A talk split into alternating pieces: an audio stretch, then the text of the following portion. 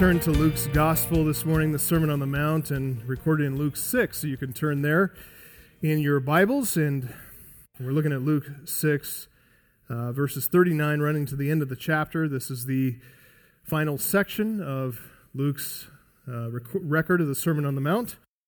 I wanted to, while you're turning there, I just want to thank Lee Barton for opening the word for us last week. Such an insightful, uh, thought provoking exposition of Psalm 2.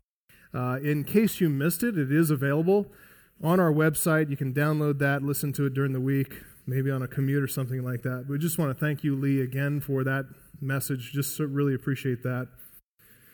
We have uh, come to the concluding section of Jesus' Sermon on the Mount, uh, verses 39 to 49. This is the conclusion, this is the wrap up. And as we saw last time, Luke signaled the transition into the conclusion here with a very short but vital narrative comment there at the beginning of verse 39. He also told them a parable. He also told them a parable. And the point of the parable is about following the right authority, which is verses 39 to 40. Look at the text there. He also told them a parable. Can a blind man lead a blind man? Will they not both fall into a pit? A disciple is not above his teacher, but everyone, when he is fully trained, will be like his teacher.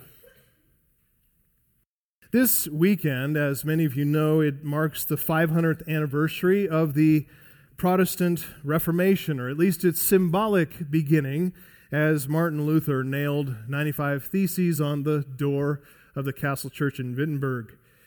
Our church celebrated the Reformation earlier this month with our Always Reforming Conference. You may have seen the posters and artwork around the church and this door here, just a visible reminder of the. It's not the actual door. Uh, the Reformation tours would be very, very disappointed to get to Germany and find the doors missing, but this is a replica. We just uh, wanted to put this up as a visible reminder of what happened 500 years ago when Luther nailed those 95 statements, those 95 propositions to the door there. That happened on All Hallows Eve, October 31st, 1517, 500 years ago. There had already been, uh, for a, probably a good couple hundred years, a reforming spirit at work among some in the Roman Catholic communion, the Roman Catholic Church. There's a high degree of scandalous sins being practiced entertained, harbored among the clergy, terrible abuses of authority in the church, as well as a number of socioeconomic, political, external factors leading to a spirit, a tone of reformation. But it was really access to ancient texts, really because of the Crusades and sending the Europeans over into the Holy Land. And they went and discovered texts that had not been discovered before, brought them back, and scholars took a look at those texts. They looked beyond the Latin Vulgate, the common translation, uh, which was not the language of many people. They looked beyond the Latin Vulgate, studied the Bible in its original languages, its Greek and Hebrew, reading the Bible. That's what broke the chokehold of abusive authority over the ignorant masses. There were a number of theological issues at, at work in the heart of the Reformation, but it was really the recovery of the Word of God, making it accessible to the common people in their own languages. That's what really was the game changer for the Reformation. Access to Scripture. It allowed people to, to see for themselves from the Word of God what Scripture actually taught about these theological issues, getting clarity on divine judgment and its nature, understanding how divine grace actually does come to us by the means of faith and faith alone and not by our works. Finding a truly biblical answer to this most important question how can a guilty sinner be reconciled to a, an absolute holy God? All those issues, absolutely vital, of eternal significance. Really, the questions between heaven and hell. But underlying every reforming concern, foundational to every question, was this issue of authority.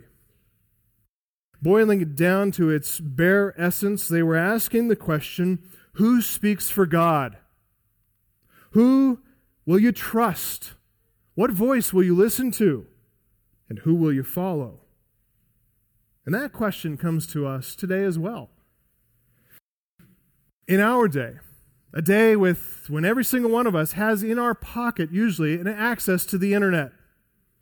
And there's a clamoring, a clutter of disparate voices out there, often subtly contradictory, even in conservative circles of Christianity, very contradictory voices. Which voice will you listen to? Who will you follow? Because this is a foundational, vital element of your Christian discipleship, and there are very serious consequences. Follow the wrong authority, you fall into a pit.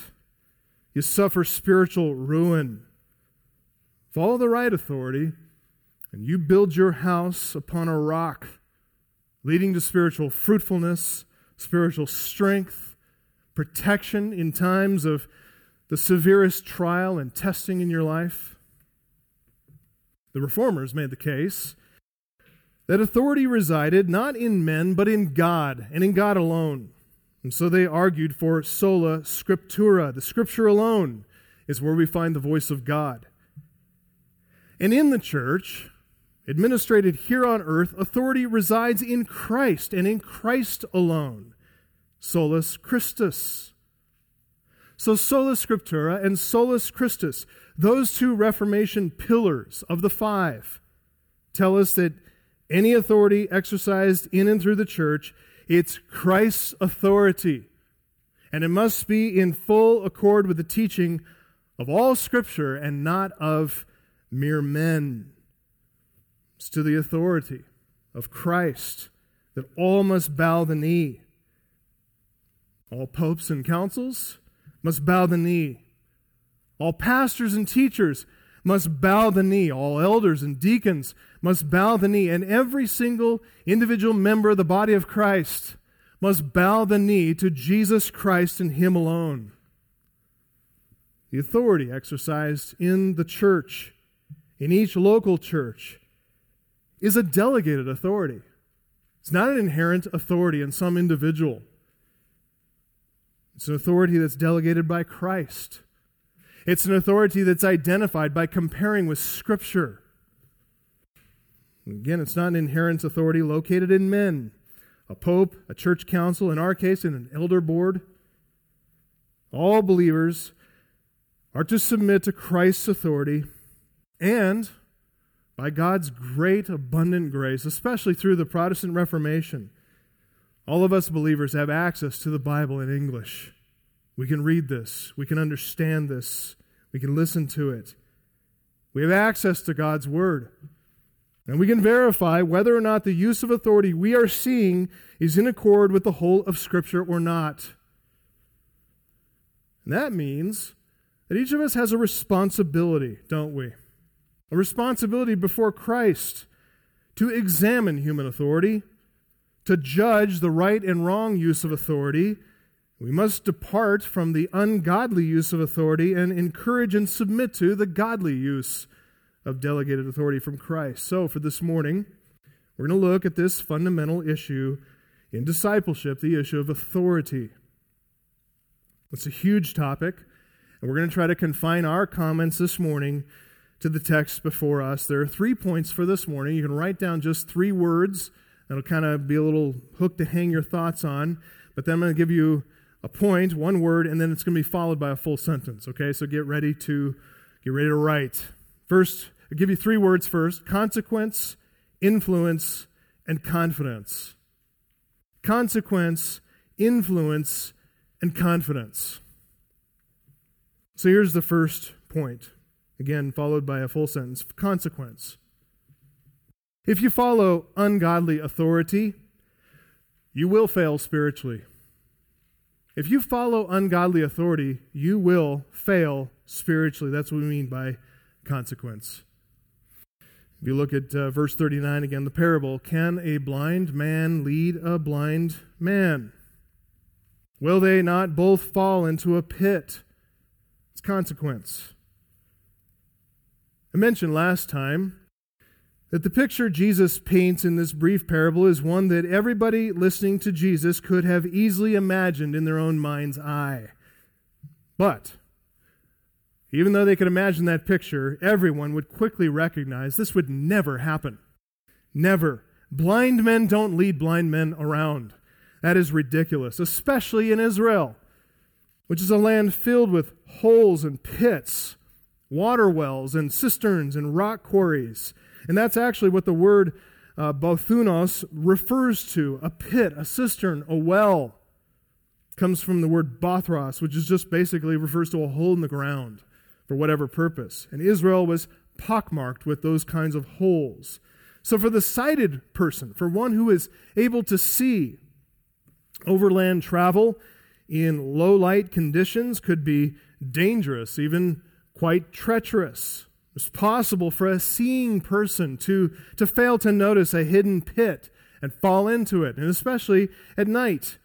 It was absolutely foolish for anybody to go walking around the land of Israel, just going out for a night walk without a lamp, without something to see. No seeing person would do that. But for a blind person, for someone whose every situation is a low light situation, he has to have a seeing person to guide him around.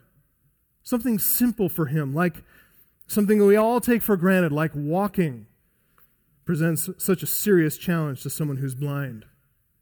So, the inevitability of the, the blind leading bl- the blind, resulting in physical injury or death, was, was so obvious and so certain that the point is immediately obvious. Jesus is describing here an unthinkable situation, not to illustrate physical blindness, but to illustrate something deeper, a deeper spiritual principle. And even though we all understand in, a, in the physical world, blind men don't lead blind men around, but in the spiritual matters, the blind lead the blind all the time. The blind leading the blind is such a common practice, and it's practiced by the majority. And I got to tell you, folks, it's even more devastating than just falling into a hole. Jesus' point, the point of his parable, emerges with crystal clarity when we take a look at the most consequential word in this short parable, which is the verb lead. Lead. Many New Testament words translated to lead, and many of them are related to the verb, the root verb ago, to lead. There's op ago, which is to lead away, or ex ago, to lead out. Peri ago is to lead around, like leading a blind person by the hand. That's actually the word that was used when Paul struck the sorcerer Elymas with blindness in Acts 13:11. It says that the stricken Elymas went about seeking people to lead him around. That's the word periago. Other verbs too. Eisphero, to lead into, pro erkomai, to go ahead, go before, to lead, or even pro istemi, to lead and direct and rule, to show leadership. And I suppose Jesus could have used any of those words, very common words, for leading, but he didn't. He chose a very specific word, which meant more than simply leading a person around by the hand. The word here is hodegeo, hodegeo, which is related to the root word hodos. Hodos. Literally, the word hodos refers to a way, a street. A hodos, it can be a pathway, like a small little footpath, or it can be even a broad, broad road. It's an all purpose word. One lexicon says it can describe a, a narrow path that's trodden by those who've gone before, like a footpath, or a broad road made for traffic on which chariots travel, on which troops can march, or processions can be held. So, this verb, related to the word hodos, way, hodegeo, to lead, can refer to literally leading someone down a path or a street, to escort them, to guide them. Those are literal uses of the word hodegeo. But the literal usage provides a picture and an immediate analogy for the spiritual principle that Jesus wants to convey here. Because contained in the word meaning is the concept of guidance along a way, taking someone down a path. Figuratively, the word hodos, the word way, refers to a particular spiritual or philosophical path. You may remember that the early followers of Jesus Christ were followers of the way. We speak of that as the way of Islam, the way of Hinduism, the way of Christianity. We speak of the same thing today. The verb hodegeo similarly refers to spiritual guidance, moral leadership that guides someone along that path, along that way. One lexicon says it means to instruct or teach or guide in learning. It's the idea of assisting someone in acquiring information or knowledge, leadership, guidance, conduct. So Jesus has provided here a mental picture evoking physical images, images of physical things, and all this is a metaphor to illustrate a moral or spiritual walk down a path. It's a way of life.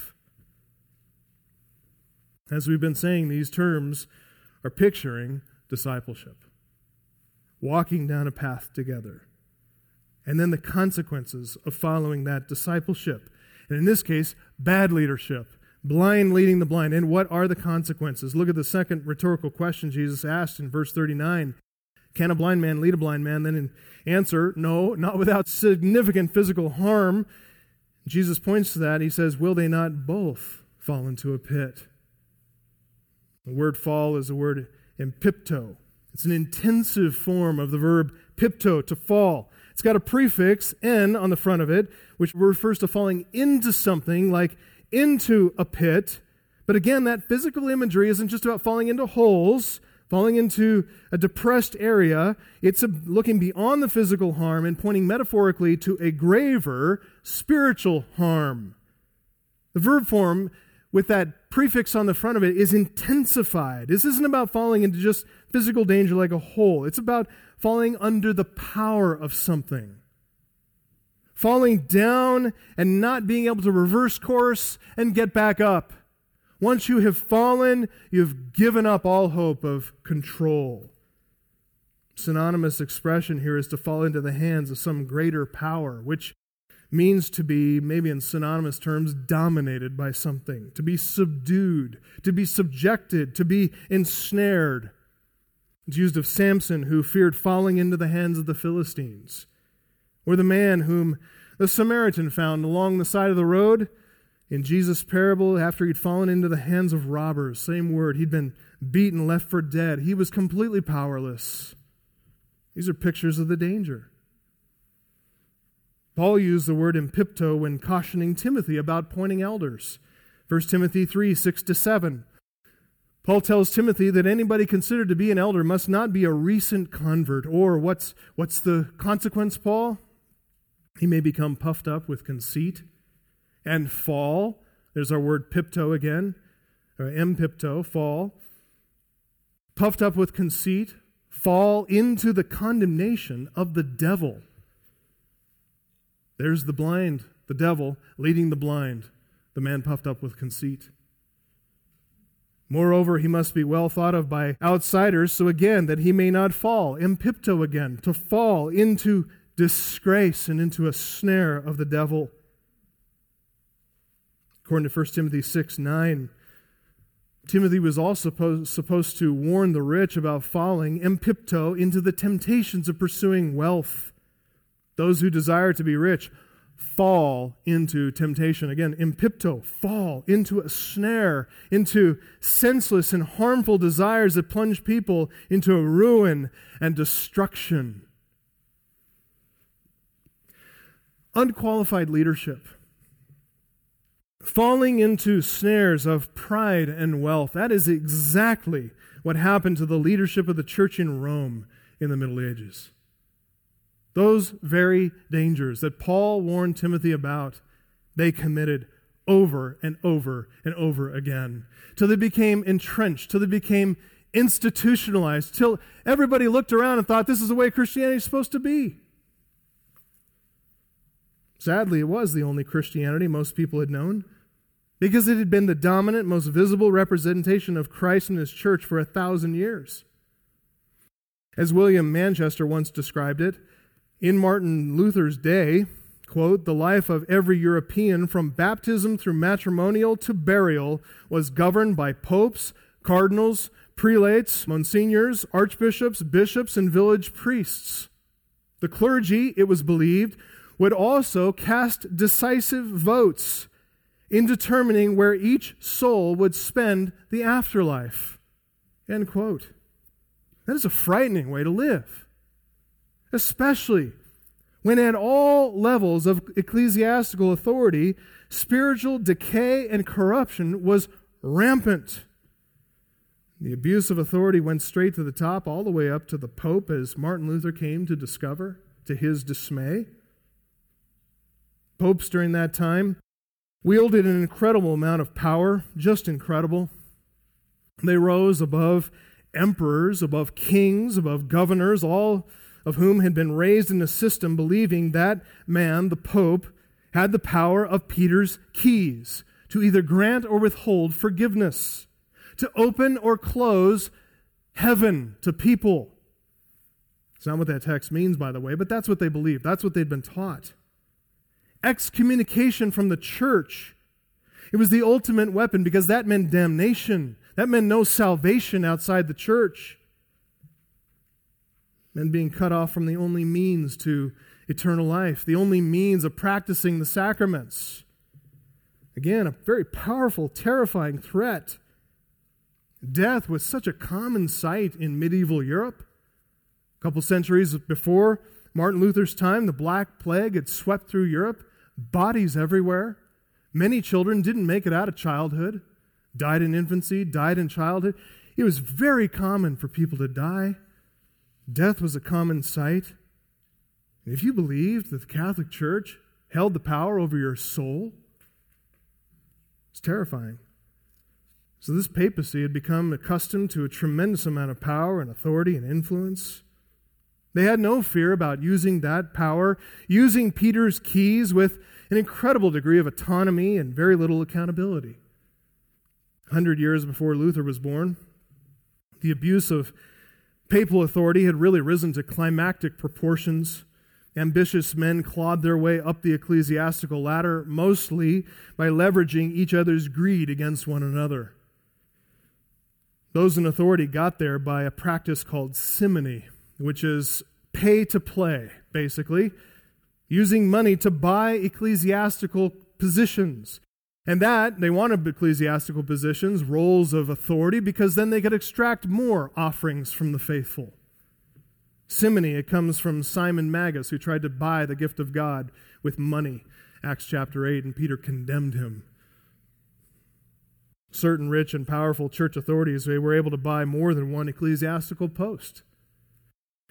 They'd pay to play, and then they'd get more and more opportunities to get more money, like Albrecht of Brandenburg, who had two archbishoprics in Mainz and in Magdeburg. Why did he want those two posts? Simple, to increase his revenues. Extracting offerings from the faithful, fleecing the flock. What's the problem with that? With multiple posts? Being pastor in more than one location. It's a problem called absenteeism, which was again rampant in Luther's time. The lack of oversight from an absentee priest, bishop, archbishop, that meant no control, no oversight whatsoever over abuses at the ground level. So sins and abuses of power, they were rife from the top to the bottom, and especially in those lower ecclesiastical ranks, parish priests, bishops. It was the common, hardworking people of the land who suffered once entrenched in positions of power and authority, ecclesiastical avarice transgressed beyond the desire for money. Their greed went further, pursued forbidden relationships. Illicit affairs resulted in mistresses who had to be kept quiet with hush money. Those mistresses produced illegitimate children to whom these so called pastors they awarded those children ecclesiastical posts so they could make an ostensibly respectable living, and that's called nepotism. Giving official positions to family members, which in medieval times meant giving pastoral positions to illegitimate sons. I mean, talk about appointing recent converts. These are not converts at all. These are appointing the blind to lead the blind. You may have heard of the Borgia family. They're the Borgia popes. Their corruption is legendary in church history. Their family tree is an absolute mess. It illustrates the clear, obvious abuses of all these practices simony, absenteeism, nepotism, and the people under them suffered terribly, miserably, falling into the same pit of condemnation as their leadership. In fact, the man on the papal throne when Luther was growing up was Alexander VI, and he was born Rodrigo Borgia, one of the worst of the family. He spawned five children through mistresses, and they were so vile that the Borgia name has become synonymous in history with religious hypocrisy, wickedness, utter corruption. Alexander VI, the Borgia Pope, he died in 1503. Martin Luther had been born in 1483, so he was 20 years old when Alexander VI died. Alexander VI had raised money to fund his family's opulent and immoral lifestyle love of art, and all the rest. Alexander was replaced by Julius II, who was known as the warrior pope. He was down making war on the Venetians during most of his reign. Julius II died in 1513. He raised all his money, extracting it again from the people to fight his wars. And it was Pope Leo X who replaced Julius, and he was in power when Luther nailed his theses to the door at Wittenberg. Leo he also wanted to make the Roman church great. He wanted to beautify it. He wanted to build St. Peter's Basilica. And he was raising funds for a building program, a massive building program. Most symbolically in the building, as I said, of St. Peter's Basilica in Rome. Main tool that the Pope and his agents used at that time to raise funds for glorifying the Roman Catholic Church was the practice of selling indulgences. The word indulgence, you've probably heard that before. It's from a Latin legal word, indulgentia, referring to amnesty or remission of punishment. So, an indulgence is the idea of paying money to compensate for the punishment of an offense. Practically, whenever a person came to do penance for his sins, the person could have his sins remitted through contrition of the heart, making confession to a priest, and then by doing an act of satisfaction to the church acts of satisfaction that was interpreted by the priest to the parishioner. And it would include like paying restitution, certain amounts of money, uh, praying certain prayers a certain number of times, fasting, doing acts of mercy, again, paying money.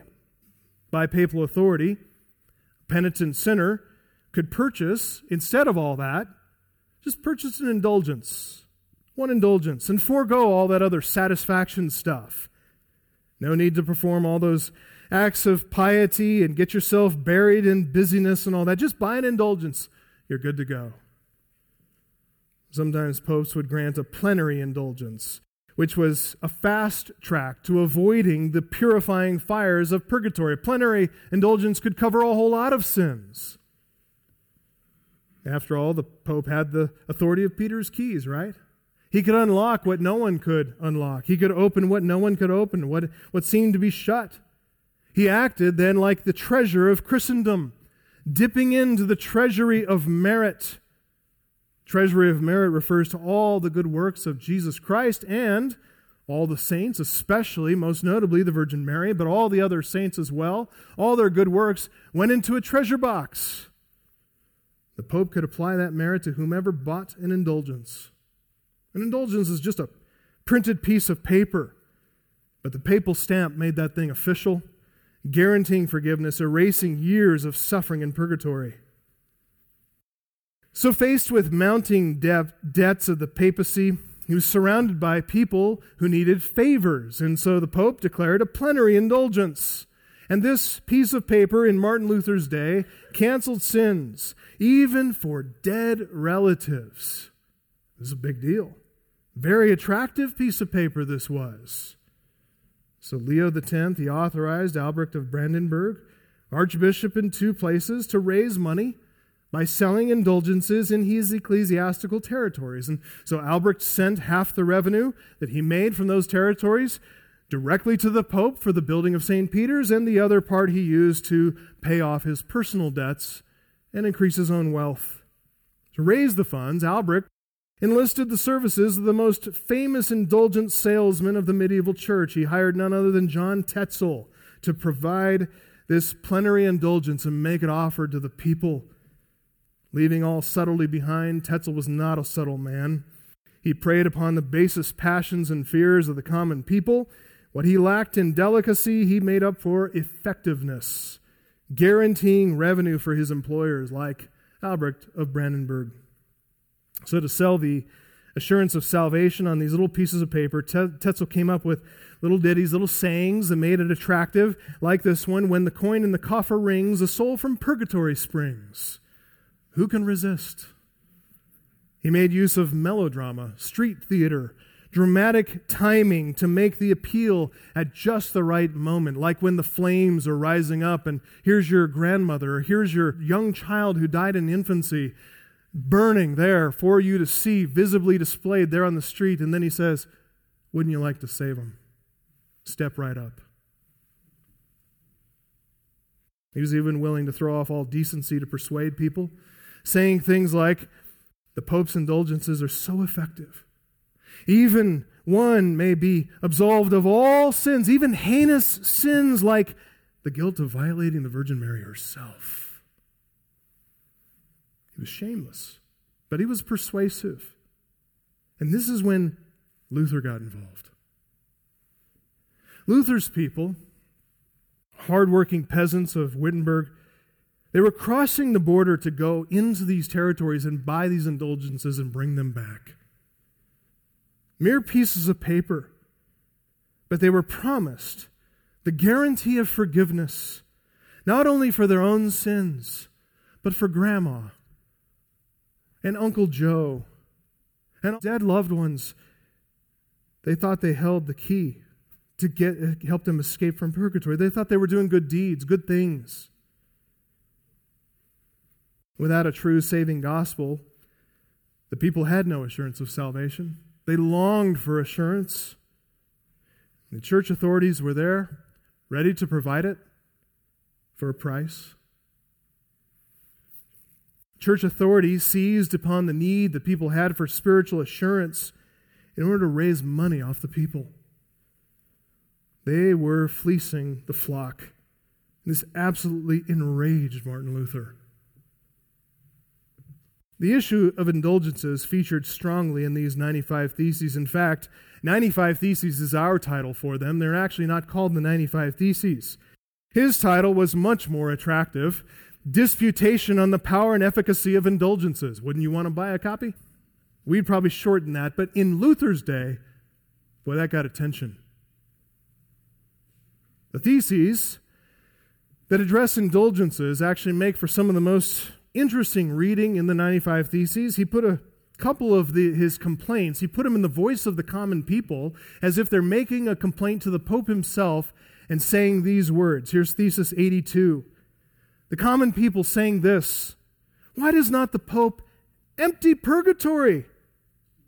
For the sake of holy love and the dire need of the souls that are there, if he redeems an infinite number of souls for the sake of miserable money with which to build a church. Thesis 86 Why does not the Pope, whose wealth is today greater than the riches of the richest, build this one church of St. Peter with his own money rather than with the money of poor believers? I have the same feeling and thought whenever I see these faith healers bilking the ignorant out of their money. If you've got the gift of healing, walk down to the local hospital and empty it just out of the sake of love and care. Even the bleeding of the German sheep didn't soften the heart of the Pope. He and his cardinals his army of ecclesiastical officers, they were all too comfortable. They were way insulated from the people, very far removed. And, after all, they were enslaved to their own sins and lusts. The systematized greed had become institutionalized. The corrupt practice of selling indulgences was just the rotten fruit of this dead tree. They fell into the snares of pride and wealth, exactly as Paul instructed Timothy and warned him about. That happened to the medieval hierarchy of the Roman Catholic Church. And that is something, beloved, that has confounded the visible church from Paul's day to our own day. If we think we're any better off than the Roman Catholic Church in the medieval times, we're not. At least for the reformers, they had one monolithic church to deal with. We have a thousand popes who act in the same corrupt ways in our land. Exercising over people this kind of abuse of authority, this power that isn't Christ's, this authority that's not Christ. Christ exercises all his eternal prerogative and authority for our good. He died on a cross for us. This is why Paul wrote to instruct and to warn Timothy about the kind of leaders to choose. Because they act with authority delegated from Christ. And if they abuse their position, they misrepresent Christ. They lead many people astray, and they are going to face God at the throne of judgment. Hebrews 10 warns and reminds us when it says this We know him who said, Vengeance is mine, I will repay. And again, the Lord will judge his people. It is a fearful thing to fall into the hands of the living God. That's why the harshest words Jesus spoke were against the false spiritual authorities of his day, the scribes and the Pharisees, the teachers of the law. In fact, turn over to Matthew's Gospel, Matthew chapter 23. Jesus used this same imagery, the blind leading the blind. He used the same imagery to talk about the Pharisees. These are the representative authorities of true religion at that time. Earlier, you're turning to Matthew 23, but earlier in Matthew's gospel, Matthew 15, 14, Jesus said this about the Pharisees Let them alone. They are blind guides. And if the blind lead the blind, both of them will fall into a pit. He said the same thing there. But in Matthew 23, he's turned up that language quite a few notches. It gets very, very strong. He is indicting Israel's false spiritual leadership. In fact, write these. I don't have time to go into to them today, but sometime I'll find a way to shoehorn them into a message. But write down Ezekiel 34, Jeremiah 23. Ezekiel 34, Jeremiah 23. Because these indictments of false shepherds in Israel, they go way back. Here, Jesus in Matthew 23 pronounces a series of woes upon sinful, abusive leadership, and it's in the same voice of the prophets in Ezekiel 24, Jeremiah 23, Micah chapter 3, other places as well. Repeatedly here, starting in verse 16, Matthew 23, he starts calling them blind guides. Woe to you, blind guides, who say, If anyone swears by the temple, it's nothing. But if anyone, if anybody swears by the gold of the temple, he is bound by his oath. You blind fools. For which is greater, the gold of the temple that makes the gold sacred? And if you say anyone swear, who swears by the altar, it's nothing, but if anyone swears by the gift that's on the altar, he's bound by his oath. You blind men! Which is greater, the gift or the altar that makes the gift sacred? Look down at verse 23. Woe to you, scribes and Pharisees, hypocrites! You tithe the mint, the dill, the cumin. You've neglected the weightier matters of the law these you ought to have done without neglecting the others, you blind guides, straining out a gnat and swallowing a camel. Woe to you! Blind scribes and Pharisees, hypocrites, you clean the outside of the cup and the plate, but inside they're full of greed and self indulgence. You blind Pharisee! First, clean the inside of the cup and the plate, that the outside also may be clean. Five times in what I've read there. He condemns them as blind leaders, blind guides, verse 16, blind fools, verse 17, blind men, verse 19, blind guides again in verse 24, and then finally, verse 26, you blind Pharisee. The word he uses in verse 16, verse 24, blind guides. You know that word for guides? You know what that is? You got it. It's the word hodegos, related to hodos, way, related to our verb hodegeo, to lead or to guide. They're blind hodegos. They're blind guides. What made Jesus so pointed in condemning the false shepherds of his day, as I said, goes all the way back to the Old Testament. The condemnation of Israel's shepherds by the prophets. These scribes and Pharisees, they're in positions of authority. They sit in the very seat of Moses. But they have used that delegated authority for their own advantage. Not only was that harmful, they were misrepresenting the God who delegated that authority, and shame on them. Incidentally, when you go back to Ezekiel 34, you can see the condemnation of Israel's false shepherds, and then God says, But I'm going to come, and I'm personally going to shepherd that flock. And I'm going to set over that flock one shepherd, son of David. Here's the son of David, the true shepherd, the one and only true shepherd, shepherding his people. And he starts by condemning and denouncing the false shepherds. Remember that word from Luke 6:39, hodegeo, to teach, give spiritual guidance, lead along a spiritual path. In the Septuagint, that word, the Septuagint is the Greek translation of the Old Testament, uh, done in about 250 BC. So it was the common Old Testament text used in Palestine in Jesus' day. But that the Septuagint used that word hodegeo to teach, and every time it uses that word, According to one lexicographer, that her word hodegeo is found 42 times universally used with reference to God. God is the guide. It's predominantly used in psalms, in confessions of God's leading in the individual life, and in requests for his care and his leading, also in a figurative sense of teaching and guiding, all with God as the subject. God is the leader, God is the guide. That historical picture of God's leadership and guidance over his people, Israel, it started in the Exodus, which is the Greek ex, out of, plus the word we've been talking about, hodos, way. Ex hodos, the way out, the Exodus. And God is the one who led them out. It's in Exodus 15 13. Song of Miriam. She captures there the very heart of God, the one who guided his people out of Egypt. You have led in your steadfast love the people whom you've redeemed. You've guided them by your strength to your holy abode. Leaders of Israel, to whom people should have been able to look, who should have led God's people according to God's steadfast love, who should have guided God's people according to God's strength in pathways of holiness according to true knowledge from the Word. They were instead rotten and corrupt.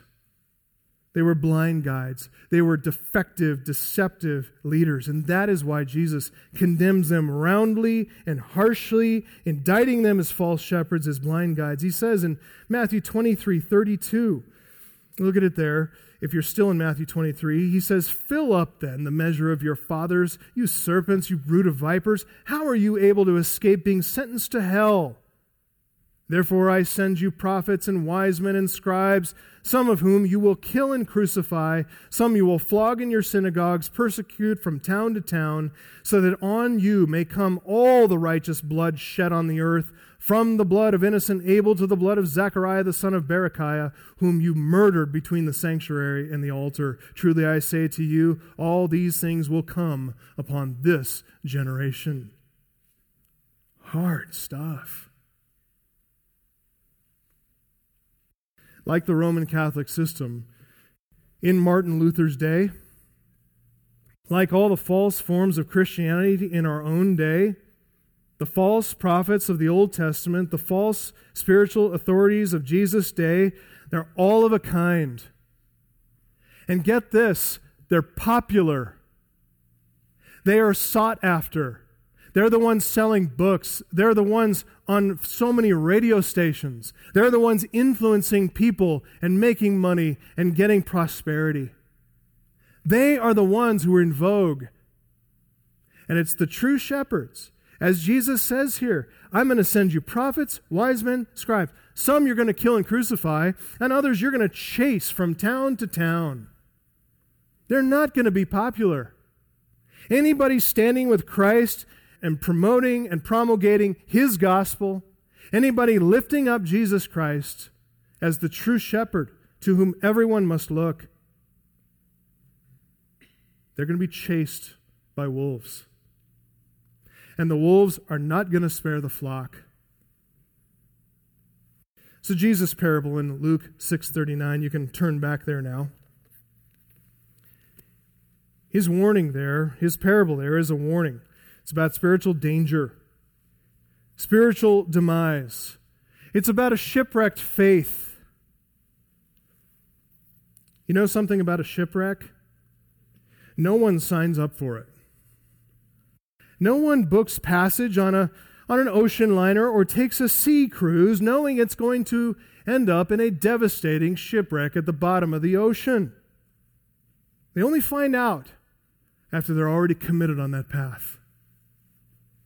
After the voyage is well underway, when it's too late to turn back. That's what Jesus is saying here.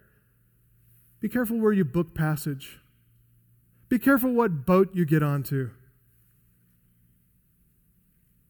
These harsh condemnations against the Pharisees, you know that those who follow them are going to share in their demise? That's what Jesus says. Will they not both fall into a pit?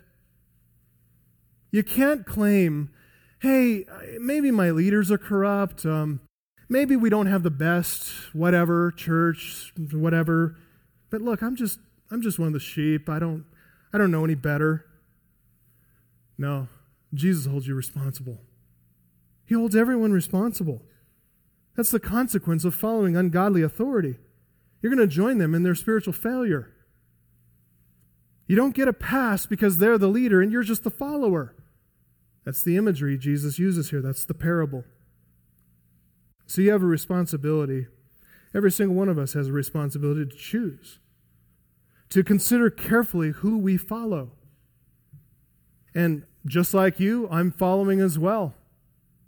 I, I have to use commentaries, I have to use sources, I have to listen to different voices of authority in the realm of study and preparation that I engage in. I got to be careful what I study. I got to be careful what I put forth to you. And you also need to be careful who you listen to, who you study, who you read, who you watch, and then what you're feeding out the other side. If you choose to follow bad spiritual authorities, you're going to join them in their condemnation. You're going to fall with them into the pit of their own judgment. You're going to share it. Why should teacher and disciple share in the same fate? Why should they? Why is that fair? What is the principle here? Because of verse 40. There's a spiritual principle, and it's the second point in our outline. Very brief one, don't worry, very brief. It's the second point is influence. Influence. That's the principle. And here, write this sentence down if you can. If you're mindful of the principle of influence, you will turn away from ungodly authority to follow godly authority. If you're mindful of that principle of influence, you're going to turn away from ungodly authority and follow godly authority. Verse 40, look at it there. It says, A disciple is not above his teacher but everyone, when he is fully trained, will be like his teacher. That is to say, Jesus says, you will be influenced by somebody. You will become like the one you follow. In Jesus' day, the sight of teachers and their disciples following after them was a very common sight. Rabbis would be followed around by eager disciples who were asking them all kinds of questions, studying their ways, their teaching, mimicking their lives. They basically lived life together with a, with a rabbi and his disciples, teaching them principles, guiding them, modeling the principles as together they walked through the many and variegated issues of life together. Disciple teacher, uh, it's a teacher disciple pattern. It's one that's been common in cultures all over the world, throughout all human history. We, we refer to it as like master and apprentice or mentor and protege. In India, it's the guru and his shishya. In Japan, it's the sensei, Mr. Miyagi, wax on, wax off, and Daniel-san, right? Young, impetuous Daniel-san. But here in our country and in modern times, we tend to think we've advanced far beyond that. That, that, that disciple teacher relationship is only like in karate school or whatever. And we tend to forget that we send our children off every day to school for a third of the day or more to be influenced by teachers who are trained to instruct and influence students. They're actually very skilled instructors. And if anything, we have become just as systematic and formal about education influence and influence as any ancient culture, many of which took the teacher student relationship just as seriously as we do. After all, if you can influence the children, you can steer the future. No disciple will excel his teacher, which is why we take education and experience so seriously for good reason. You can lead people no further than you yourself have traveled, right? It's one thing to note here. That's the first half of this proverbial saying. It's axiomatic that a disciple will not rise above his teacher. But the principle here that provides a warning is also providing us with an encouragement, which comes in the second half of verse 40. This has to do with the verb that's translated there in the ESV. Look at it there. When he is fully trained, that's the one verb, fully trained disciple, is going to be just like his teacher. This is why the blind follower and the blind leader wind up in the same hole. This principle of influence means a blind student is going to become just like his blind teacher, sharing in his bad character, sharing in his bad doctrine, sharing in all the resulting sins that flow out of that life. Jesus said in Matthew 23 15, Woe to you, scribes and Pharisees, hypocrites! You travel across sea and land to make a single proselyte. When he becomes a proselyte, you make him twice as much a child of hell as you yourselves. As goes the teacher, so goes the student. Both teacher and student are culpable in the outcome. Evil teachers produce evil students. Superficial teachers produce superficial students.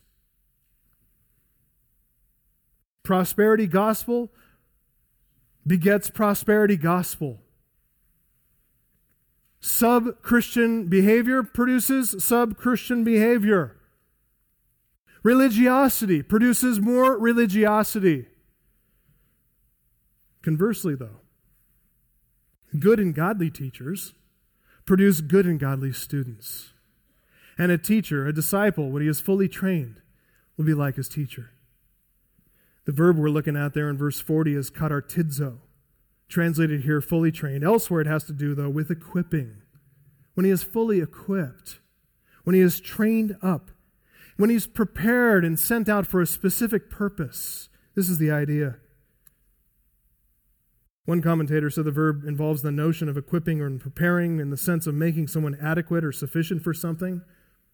This is an oft used verb, word throughout Scripture. It gives us an idea of what Jesus has in mind for discipleship, influence. Here are some images in Scripture. A fully trained disciple is like a well prepared room. When the master of the house he prepares it for his guest, and it's well suited, fully equipped for everything needful for that that guest's comfort and well being. A fully trained disciple, when he's fully equipped, he's like a, a garment that a woman fashions and assembles and then brings into completion, and she readies it for the wearer's use.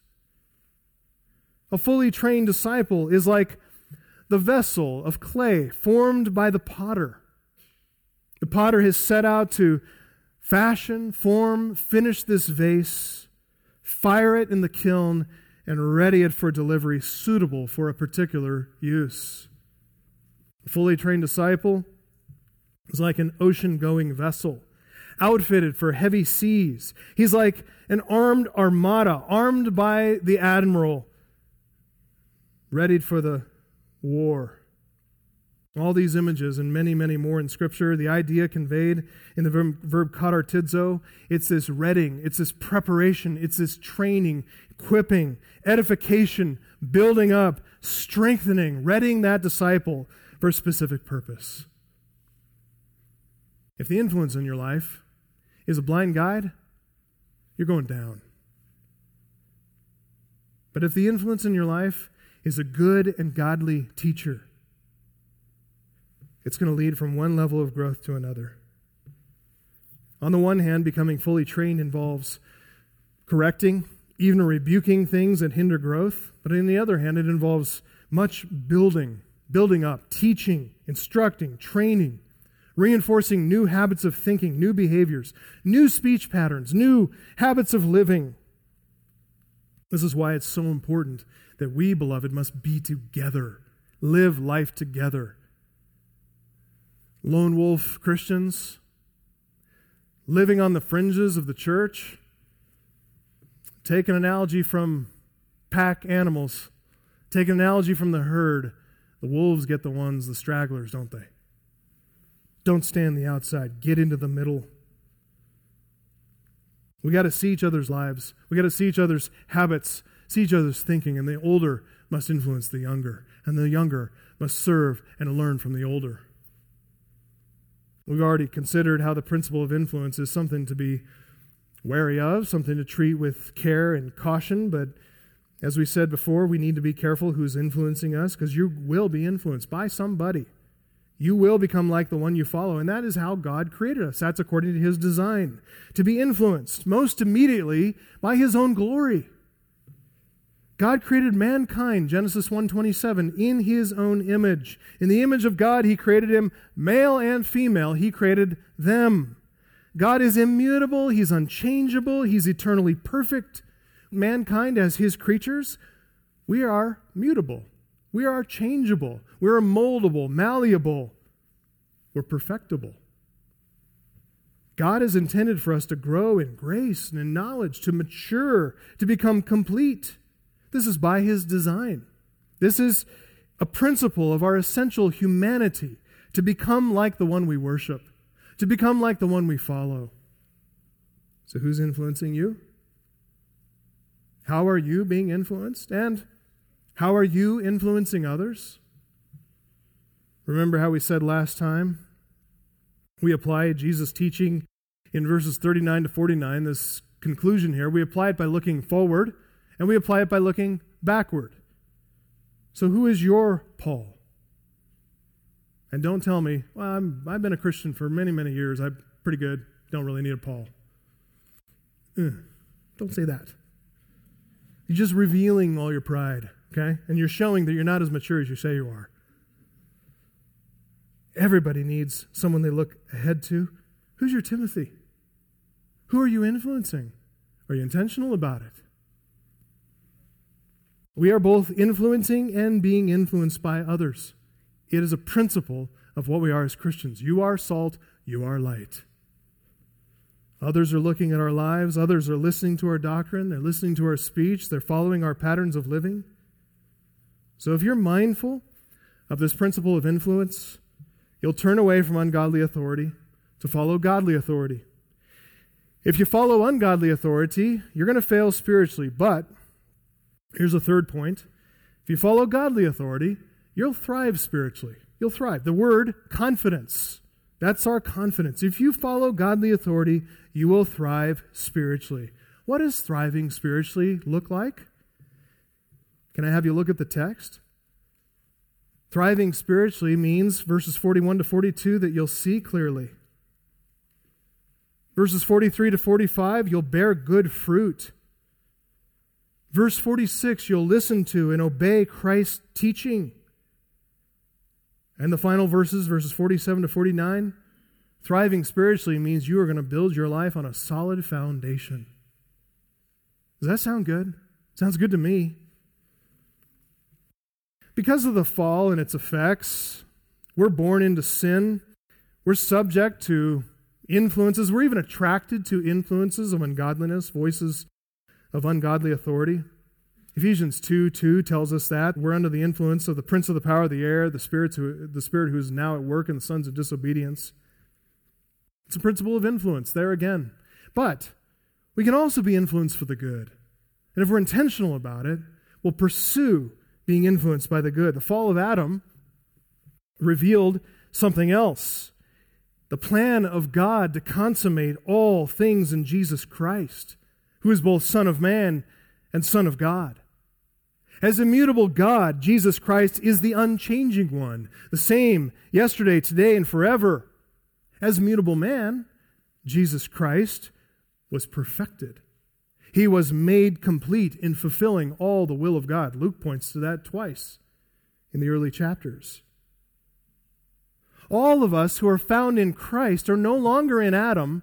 We are now in Christ. And if we are in Christ, we're complete. That is to say, anybody found in Christ, positionally perfect, counted righteous in Christ. Full assurance, no need for an indulgence paper. We won't have those for sale during the Awana chili cook off. You have full assurance in Christ. You look to Him, a righteousness that's not your own, found in Him. But those who are positionally perfect, they're changed inside. They have a new nature. They are being perfected practically. They are being matured, growing, becoming more like Him. And that is the essence of discipleship to be increasingly conformed to the image of God, which has been perfected and revealed among men in the person of Jesus Christ. And that's why Paul said Colossians 1:28, him we proclaim, warning everyone and teaching everyone with all wisdom that we may present everyone mature in Christ. All godly leadership has that goal in mind. All godly leadership. Godly leadership is not about pursuing wealth and power, personal ambition. In fact, Peter confronted all those false motives of shepherding in 1 Peter 5 1 to 3. He said this Shepherd the flock of God that's among you, exercising oversight, not under compulsion, but willingly as God would have you, not for shameful gain, but eagerly. Shameful gain is not just money, it's pride of place, it's fame, its influence, its favors. Peter says, No, you shepherd the flock of God not for shameful gain, but eagerly. You don't do it domineering those who are over those who are in your charge, but you're being examples to the flock. No true shepherd, no true shepherd following the pattern of Christ is in spiritual ministry for what he can get out of it. He's not in it for ease. He's not in it for pleasure. It's not about prominence and status. It's not about protecting, defending yourself, gaining for yourself. No other motive drives a true under shepherd of Jesus Christ except to see people know Christ and to grow and mature in the love and the knowledge and the holiness of Christ. That, in fact, is the true reward of all spiritually legitimate ministry. As the Apostle John put it, 3 John 4 I have no greater joy than to hear that my children are walking in the truth. The Apostle John been living a long, long time, and he says, I have no greater joy than this. As Paul told the Thessalonians, such a beloved church, he said, For what is our hope or joy or crown of boasting before our Lord Jesus at his coming? Is it not you? For you are our glory and joy. True shepherds, beloved, they love others, not themselves. That's why you hear John the Apostle using such affectionate language to refer to fellow Christians under his care. He calls them beloved, he calls them little children. Paul called Timothy my son, my son in the faith. Like John, he also repeatedly and affectionately called Christians beloved. Listen, true shepherds, shepherds after God's own heart, they're striving to know and grow in Christ likeness, just as they lead others to grow in Christ likeness. That's because true shepherds, under shepherds, under Jesus Christ, they realize they're Christians first, shepherds second. Actually, the more accurate term, as I keep using, is under shepherd. They're operating under his authority. They point everyone to follow and obey him the only Lord and Savior, Jesus Christ. Paul told the Corinthians, 1 Corinthians 4:16, I urge you then, be imitators of me. Why? Is he self-centered? Does he think he's hit the high mark? No. He's saying, Be imitators of me, 1 Corinthians 11 1, as I am of Christ. Told the Philippians, brothers, join in imitating me. Keep your eyes on those who walk according to the example you have in us. Why? Because in him they could find a pattern of how to grow in Christ likeness. True shepherds are not afraid to open their lives to other people. In fact, turn to 1 Thessalonians chapter 1. We'll close with this. True shepherds are not afraid to open their lives to other people. True Christians are not afraid to open their lives to other people, to let people in, to bring them close. They're eager to do that. Why? To let people see how they walk. Either to be confronted and encouraged to stimulate their own growth in Christ likeness, or to influence others to grow in Christ likeness. Not a lot of that going on today, is there? A lot of people isolated, a lot of people into their own thing, a lot of people into their own entertainment, their phones, their internet profiles, or whatever. A lot of teachers and preachers out there are into mega churching, proliferating their images on screens and as many sites as they can get them in, getting onto every conference platform where no one really knows them at all. That is not the New Testament pattern. The New Testament pattern is closeness, access, intimacy, relationship. Remaining aloof from people is totally counterproductive when it comes to being influenced by the right people and you influencing people. This is the model of discipleship. Teachers and disciples, older disciples, younger disciples, we all need to come close together to live life together, to learn sound doctrine together that teaches us to walk in patterns that promote holiness and love and joy. Here in 1 Thessalonians 1 5, look at the middle of the verse. Paul continued, notice how, how continually he appeals to their knowledge of himself. You know what kind of men we proved to be among you for your sake. You became imitators of us and of the Lord, for you received the word in much affliction with the joy of the Holy Spirit. So you became an example to all the believers in Macedonia and Achaia. Not only has the word of the Lord sounded forth from you in Macedonia and Achaia, but your faith in God has gone forth everywhere, so we need not say anything. Turn the page to chapter 2. Or verse, let's go to verse 3.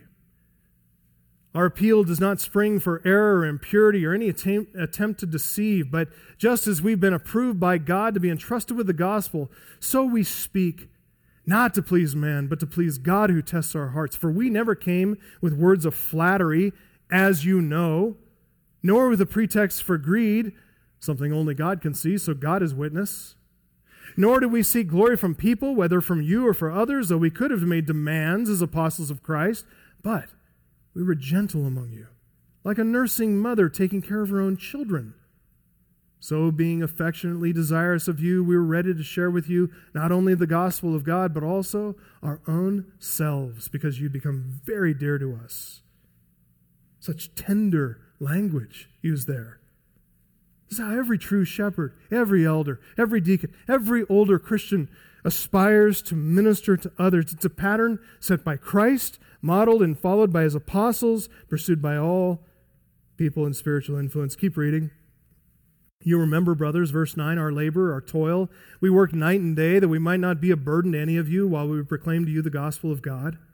You are witnesses, and God also, how holy and righteous and blameless was our conduct toward you believers, for you know how, like a father with his own children, we exhorted each one of you and encouraged you and charged you to walk in a manner worthy of God who calls you into his own kingdom and glory. I could point to example after example, but that's enough to show you how this principle of influence and discipleship is worked out between Paul and these disciples, the Thessalonian church. The same principle is at work here in our church, too if we'll follow these patterns of leadership, follow these patterns of discipleship, older, mature Christians teaching and influencing younger, less mature Christians, as older saints open their lives for inspection, as younger saints open their lives for inspection, saying, Come on in. I want to learn, I want to grow. Older saints saying, I want to I want to influence you, so look at my life. If we're mindful of these points, beloved, first, consequence. Who we follow as leaders is a matter of great consequence. Second, the principle of influence, both a warning and an encouragement. If we're mindful of those points, then thirdly, we can have confidence. Confidence knowing that following and imitating godly authority is going to help us thrive spiritually. The joyful blessings of clear vision, according to the text, abundant fruitfulness, obedience to our Lord and Savior, which is a solid foundation, all that will be ours. Well, that's enough for now. We're well out of time, but we have more to see and to learn about this issue of turning away from ungodly authority and turning and following and submitting to the authority of Christ and following those who are pointing us to Him. But for now, let's close in a word of prayer. We thank you, Father, for sending the Lord Jesus Christ, who is the great shepherd of the sheep. We thank you that because of your decree and power, not one of your sheep will be lost. Christ promises it that among all that you've given him, not one is lost. He will hold us fast, He will keep us close. The Lord knows those who are His, and let everyone who names the name of the Lord depart from iniquity. We pray that would be true of us, Father, as we follow godly authority, as we turn away from ungodly authority, as we look for those who model for us habits that lead to godliness, who promote sound teaching, who display sound and godly examples in their lives. We're mindful of Hebrews 13:7 which says remember your leaders those who spoke to you the word of God. Consider the outcome of their faith their way of life and imitate their faith. That's what we look to father. We just ask that you would keep our eyes on Christ and help us to because of knowing Him and understanding Him, we can look with discernment toward those who are propped up before us as spiritual leaders, to hold them to account and open our lives also for scrutiny. We love you. We thank you for what Jesus is teaching us. We pray that you would change us, not leave us unchanged, but change us, conforming us to His image. In Jesus' name.